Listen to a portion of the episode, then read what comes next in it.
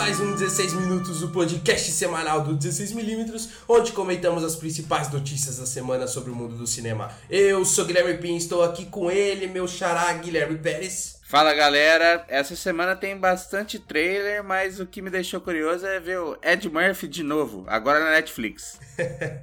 É isso aí, é, ó, sabemos que semana passada a gente não teve programa por alguns problemas que a gente estava passando, mas estamos de volta aqui e assim, a gente não vai puxar nenhuma notícia da outra semana que a gente não gravou o programa justamente para não deixar um programa muito longo. Então, vai ser um programa só dessa semana e aí a gente volta ao normal. Beleza? Então, bora lá.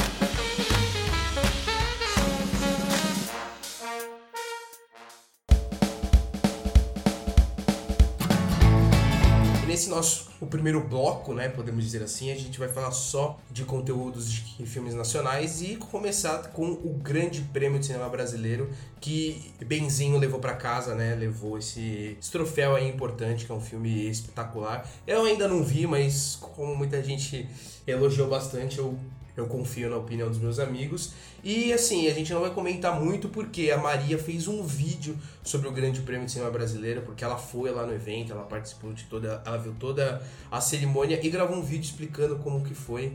Então vocês vão até lá no YouTube ver o que, que a Maria comentou sobre esse, esse prêmio. E essa semana também, além do Grande Prêmio do Cinema Brasileiro, que aconteceu em São Paulo na última quarta-feira. Na sexta-feira começou o Festival de Gramado e a abertura do festival foi com Bacurau. Bacurau aí que já levou o prêmio em Cannes, já tá para estrear no Brasil. Ele é, não tem como dizer que não foi sucesso, né? Porque esse filme é maravilhoso. E além disso, teremos Hebe, a estrela do Brasil, que conta a cinebiografia da apresentadora de televisão, com a Andréia Beltrão.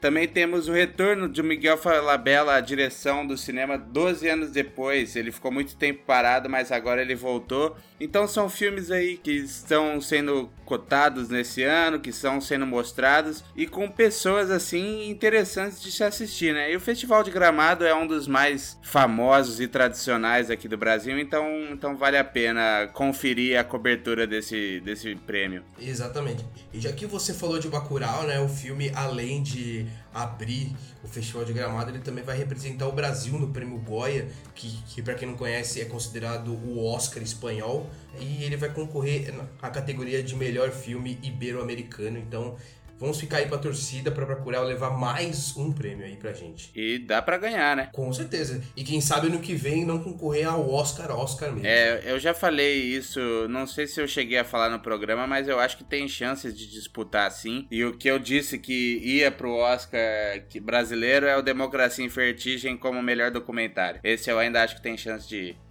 E também no cinema brasileiro, Turma da Mônica Laços terá sequência e já ganhou data de estreia, tá marcado para o dia 8 de outubro de 2020. Mais um filme aí no Brasil que fez sucesso e que tá mostrando que tem um peso e uma força no país, né? Não, e é legal porque o filme, antes da estreia, eles já tinham confirmado a sequência. E agora, antes do filme sair do cinema, já confirmaram a data de estreia. Achei isso tipo, simplesmente sensacional. E eles vão fazer o que, o que eu esperava, porque assim, é, Laços faz parte de uma trilogia de graphic novels, então eles vão adaptar, pelo que eu entendi, as três, né? Então a próxima vai ser Lições, e provavelmente se tiver um terceiro filme, vão adaptar o, o Lembranças, que assim é uma trilogia fantástica dos irmãos Cafag, então eu tô muito ansioso assim, real para assistir essas, essas sequências, porque eu acho que o Lições foi o que eu mais gostei, assim, e o Lembranças eu achei disparado mais emocionante, então eu tô, assim, muito ansioso de verdade, porque eu adorei o Laços, então não tem, não tem que esperar menos deles. É, e vamos ver como é que vai ser essas histórias, pelo menos agora no segundo filme, até por causa da da montagem desse mundo mais cartunesco e de quadrinho. Eu tô interessado para ver o que, que vai ter nesse segundo filme.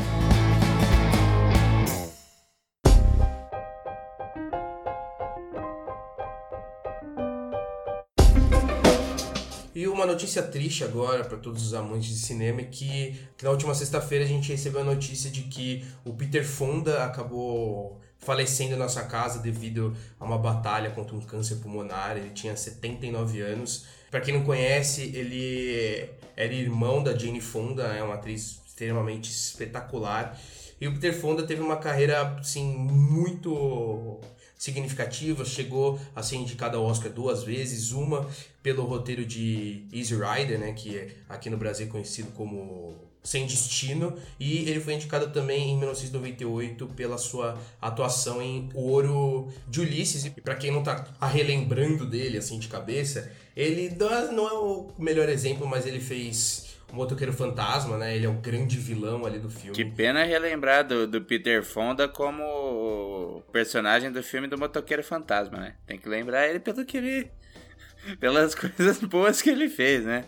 Sem Destino e o Ouro de Ulisses, tem que contar por isso. O que saiu essa semana também foi essa novidade, né? Que a produtora do Steven Spielberg vai fazer um filme de terror interativo. Eu já não gosto de filme de terror. Se deixar para que eu interaja com o filme, é capaz de eu desligar o controle remoto e ir embora. Essa vai ser a minha interação.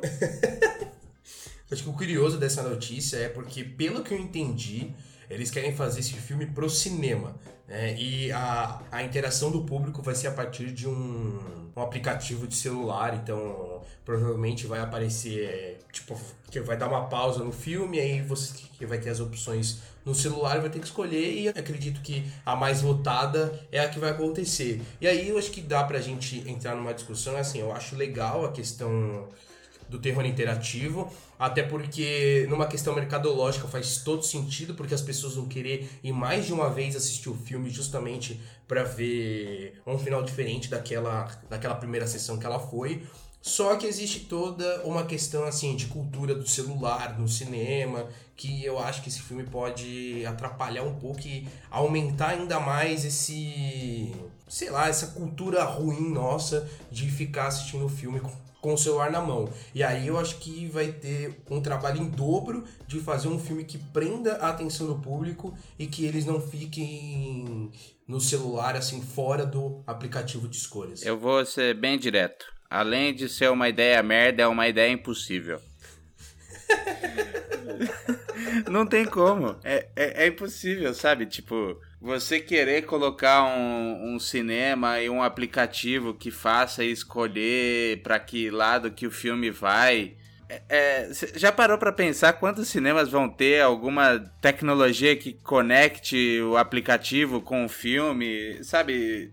É, vai ser um negócio muito específico que não vai dar certo, teria que ser para televisão, porque a pessoa tá Exato. ali, ela decide o que ela quer. Imagina se você vai uma vez e aí, sei lá, você escolhe é, as opções que chegam no final A. Aí você quer ir ver a segunda vez no cinema ver, pra ver o final B. Só que aí as pessoas que estão com você escolhem o final A. E aí? Aí eu, eu acho que, que, na cabeça deles é um negócio que, ah não, a pessoa ela vai assistindo, assistindo até realmente ver todas. O que eu, o que eu acho bem difícil, porque foi o que você falou. Eles devem criar uma sala de cinema especial só para esse filme, ou nem vão lançar no cinema, mas sim numa num serviço de streaming que na real eu acho que faz mais sentido, né? Mas a notícia já estava trazendo que seria no cinema, então fica essa dúvida aí. Não, não, não o Spielberg tá doido, né? É, é, é, é financeiramente, é geograficamente, é tecnologicamente, tudo impossível. É uma ideia assim que tá longe de acontecer, sabe? E tem toda uma questão também de que, tipo, o cinema é um pouco da visão de um cineasta, né? E aí, nesse caso, você tá dando o futuro do filme na mão do espectador, que já não acho grande coisa, porque o espectador não sabe escolher final de filme, que a gente já a gente vê vários várias petições aí que não dão certo, então assim, eu, eu, eu não aprovo muito essa ideia não. Não, eu acho que o, a ideia que ele teve de fazer o, a série de terror para assistir só de madrugada é mais válida. É, isso é verdade. Já que a gente tava falando de ideia impossível e de filme que provavelmente não vai funcionar, a gente vai entrar na questão do Robocop Returns, né, que a gente comentou aqui um tempo atrás, de que o Russo estava todo empolgado por causa que a roupa vai ser a mesma e que tudo mais. Só que anunciaram, quer dizer, o próprio Neil Blomkamp, que você conhece aí por Distrito 9, o Elysium. ele deixou a direção do filme, ele anunciou no próprio Twitter por tava com conflitos de agenda e que ele estava fazendo um filme, então não daria para ele dirigir o Robocop, então sim, perdemos um grande diretor do filme, que infelizmente perdemos o diretor aí, fica fica a dúvida de quem pode dirigir futuramente. Problema de agenda quer dizer que ele viu que o filme tava uma merda e desistiu. Essa é a, a resposta. É bem provável, porque assim, ele tava dirigindo um filme. Aí, se o Robocop tivesse muito melhor, ele ia falar, tipo, esquece esse filme, vou no Robocop, porque, né, é um, um nome muito mais forte e tudo mais. E, que, então, provavelmente o roteiro não tava grandes coisas, e ele falou, quer saber, Vou, é, vou ficar, vou ficar vou só me dedicar ao que eu sei que vai dar certo. Exatamente, eu, eu faria o mesmo. Se eu tivesse dois trabalhos para realizar, é lógico que eu vou escolher o melhor. Exato, lógico. E pra tristeza do russo, ele é muito fã da Kate Blanchett. Ela disse que ela quer se aposentar após seu próximo filme, que a gente, a gente comentou o trailer aqui. Então, é, acho que ela já fez muito pelo, pelo cinema e trabalhou muito bem em inúmeros filmes. É uma atriz fantástica que vai chegando ao fim da carreira também e agora quer descansar. Além da decepção, obviamente, dela se aposentar, que é uma atriz assim, simplesmente maravilhosa. Eu tô um, com um certo pé atrás desse último filme, né? Que no caso, o último filme dela vai ser o Cadê Você, Bernadette? Filme dirigido pelo Linklater, que como o Gui falou, a gente comentou. E eu não gostei do trailer. É, então, a gente não gostou do trailer e ela falou assim, ó. Eu sei que quando as pessoas virem este filme, vão dizer, sim, é definitivamente a hora dela se aposentar peço desculpas adiantadas. Então fica a dúvida do, do que, que vem por aí, né? Pra ela falar isso é porque realmente o filme foi ruim, ela fez sem vontade, deve ter acontecido alguma coisa no meio do caminho aí. Então, bateu essa dúvida real. Assim, é, ela falou que toda vez que ela termina de gravar um filme, ela fica meio assim. decepcionada, entre aspas. Né? Ela fica meio receosa, então não sei até que ponto é essa questão dela, ah, não achei que dei o meu máximo, só que aí chega no filme ela ganha Oscar, sabe? É aquela, aquela humildade. Humildade, Exato. sabe? Mas a gente tem que ficar com o pé atrás, porque se ela disse desse jeito e ela quer se aposentar, é um Exato. motivo a mais. Então, e outra, talvez seja uma aposentadoria agora e volte mais pra frente, né? Então a gente já perdeu aí o Daniel Day-Lewis, está próximo de perder o Tarantino e perdemos a Kate Blanchett. Então, assim, não tá sendo fácil, né? Não, é, tá, tá numa época difícil. Aí a gente tem que aturar Kristen Stewart, Ezra Miller, Michael Bay. tava esperando, tava esperando. Eu acho que a gente tem que colocar aqui que eu tenho que envolver o Ezra Miller pelo menos uma vez por episódio, para demonstrar meu ódio por ele. A gente tem que falar de Netflix, Disney e Ezra Miller. Com certeza, é, é a estrutura básica do programa. E já que a gente entrou no assunto Disney, né? A gente vai falar de Star Wars agora, que é uma notícia até que boa, né? Mas também com aquele pezinho atrás, porque é confirmado que os dois criadores de Game of Thrones, né? O, o Danny Wise e o Benioff, eles não vão escrever a nova a trilogia de Star Wars inteira, né? Eles falaram que, que, na verdade eles vão trabalhar mais numa prévia, né? Então naquela história mais geral e eles podem escrever um filme só. Então, assim, o que era para participar de três filmes, agora provavelmente vai ser só escrever um e nem sabe se eles vão dirigir ou não. Eu acho que isso tem muita influência do acordo que eles assinaram com a Netflix na última semana.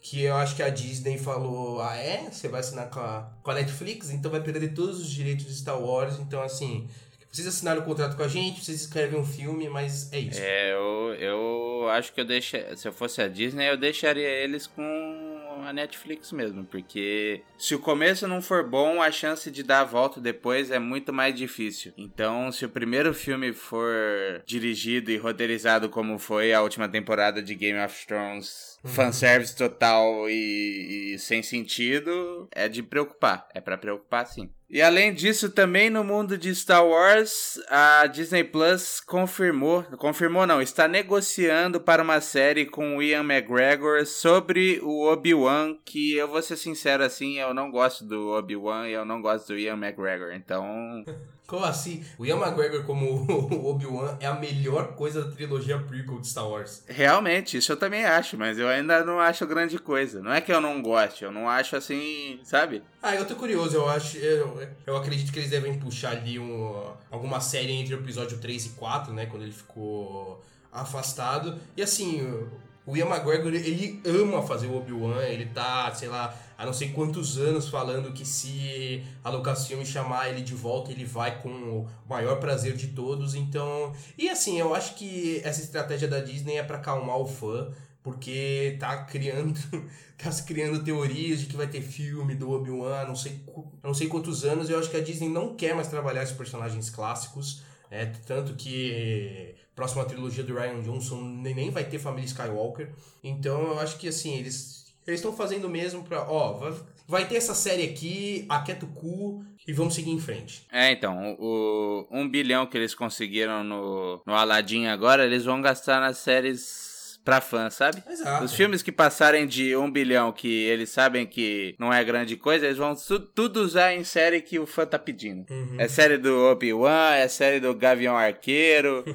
WandaVision, vai ser tudo que fã tá pedindo. Não, e assim, como eles estão entrando no mercado de streaming agora, eles têm justamente que criar coisa que sabe que o público vai consumir, justamente para eles assinarem, né? Então, assim, é, é uma estratégia mercadológica que faz sentido e, e dentro disso eu espero que eles façam uma boa história. E já que, que você puxou a questão de atingir um bilhão em bilheteria, Toy Story 4 se tornou o quinto filme da Disney em 2019 a atingir um bilhão. Então, assim, um, o Mickey já tá. Ele já, eu acho que ele já tá nadando em mais dinheiro do que o de Patinhas. Com certeza. É, eu, Toy Story eu ainda entendo passar de um bilhão assim. Demorou para passar de um bilhão. Demorou mesmo. É, entre os que passaram, tirando o Ultimato, né? Eu acho que é um filme que mais merecia ter chegado nessa marca por tudo que ele carrega desde 95. Uhum. Então fico feliz. Esse filme eu fico feliz que passou de um bilhão. E o que também tá acontecendo nesse mundo da Disney é a situação na China não está fácil com os protestos em Hong Kong e a Liu Fei que vai fazer a Mulan, ela é a personagem principal, ela criticou os manifestantes e em resposta é, a população chinesa de Hong Kong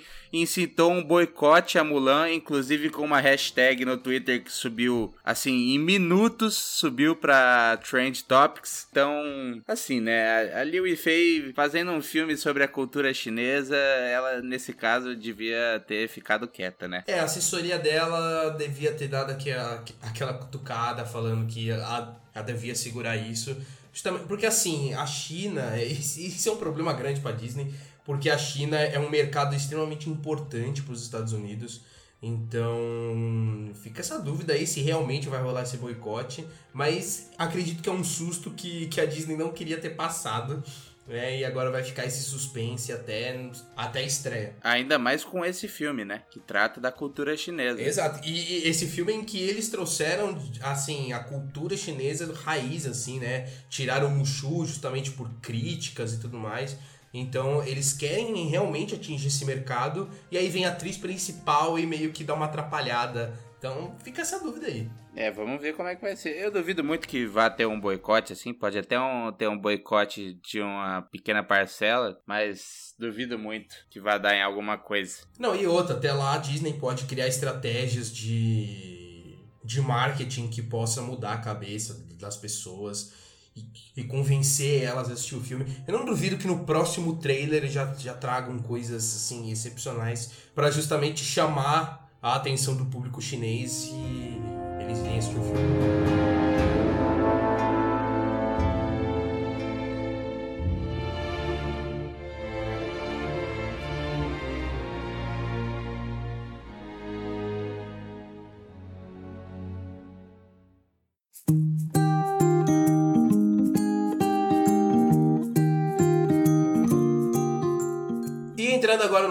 Bloco de trailers, né? Vamos falar de várias coisas que saíram essa semana.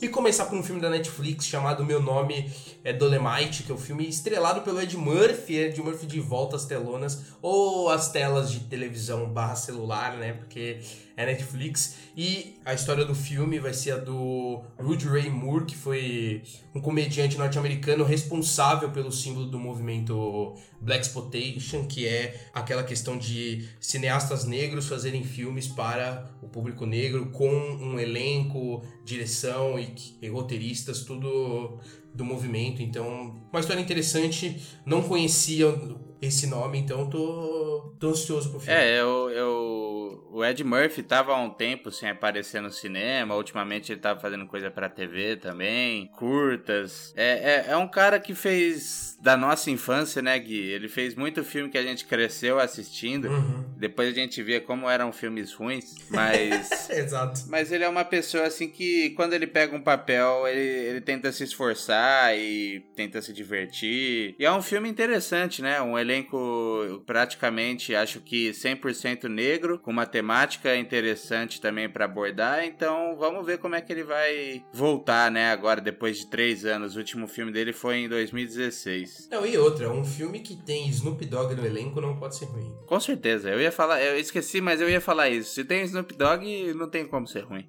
Além disso, outro trailer que saiu também essa semana é Adoráveis Mulheres, dirigido pela Greta Gerwig, de Lady Bird. Também conta com um elenco interessante, né? Tem Saoirse Ronan, Emma Watson, Timothée Chalamet, Laura Dern, Mary Streep. É, é uma história assim que me deixou curioso pra ver no trailer, ainda mais pelo elenco, não tanto pela história, mas pelo elenco. Eu gosto muito dessa nova geração, assim, principalmente do Timothée e da, da Saoirse Ronan e da diretora também. Então, pra esse lado, eu tô interessado em saber como é que vai ser. E assim, é uma história que eu achei a cara da Greta, assim, pra quem assistiu Lady Bird, Francis Ha, sabe como ela trabalha suas personagens femininas e também o, o universo dessas personagens. E o filme é uma adaptação de um romance de 1868, então já dá pra ter uma noção de onde ele é, é ambientado e ter a linguagem da Greta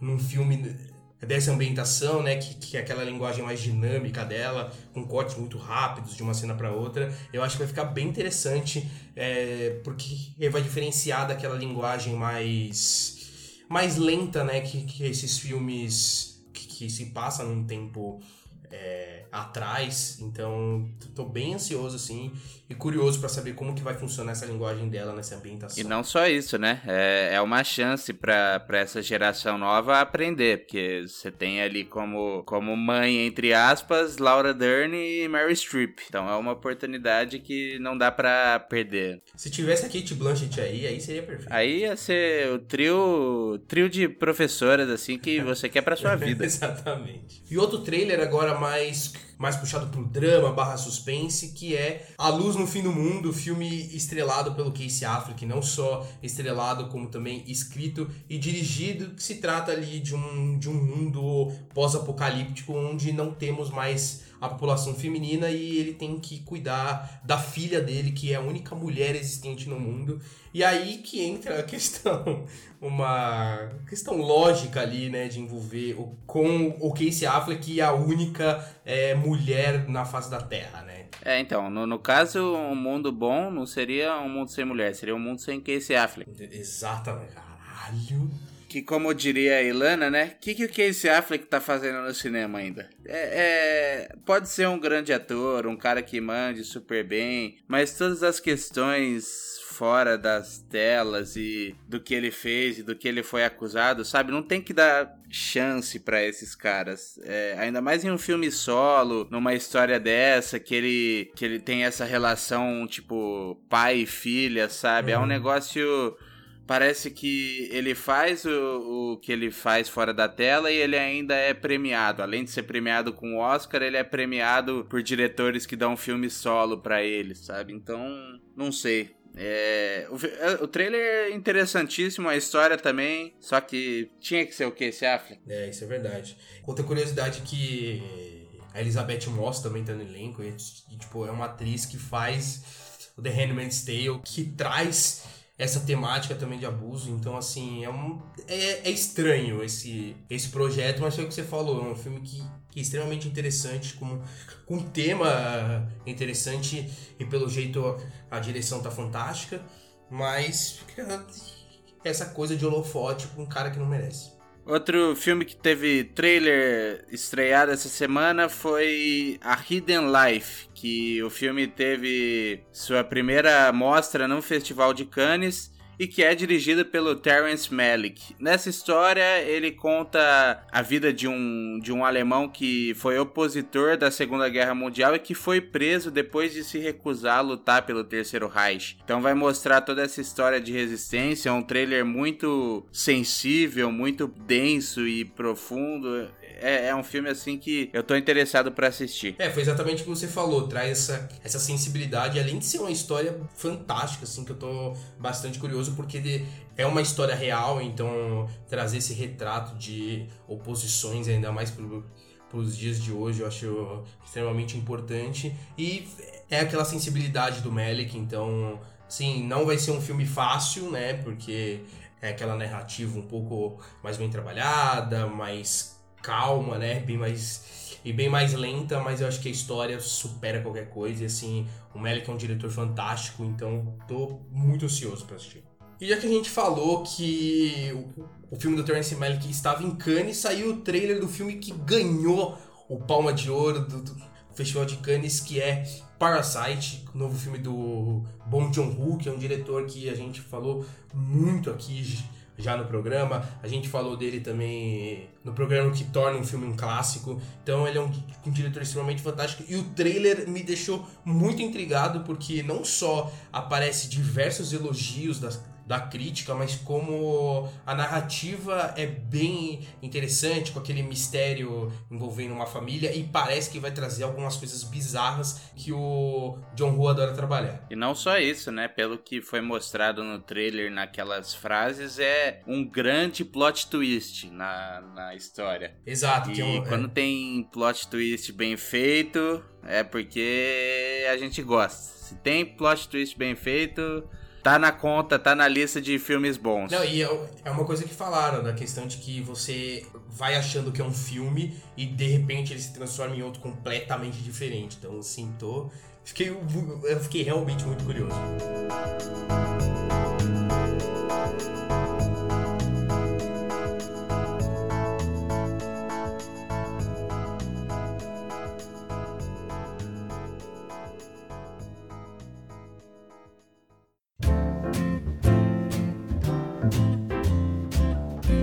Esses foram os trailers e, as notícias da semana. Se você não acompanhou nenhuma das notícias ou não assistiu nenhum trailer, a gente coloca tudo que a gente comentou na descrição do episódio. Então, se você quiser assistir o trailer ou ler a notícia que a gente comentou para entender melhor a nossa análise, não esqueça de se inscrever no nosso canal lá no YouTube, seguir a gente no Instagram, no Twitter e curtir a nossa página do Facebook. Lembrando que no YouTube e no Facebook você encontra a gente por 16mm e no Instagram é o 16mm. A gente também tem um perfil no Twitter, para caso você goste de Twitter, onde a gente posta as últimas novidades, coloca até uns memes lá de vez em quando. Então, se você quer ver como é que tá lá, é o cine16mm, que aí você pode ver todas as nossas novidades. É isso aí. E semana que vem estamos de volta com mais notícias, então até mais, falou! Valeu!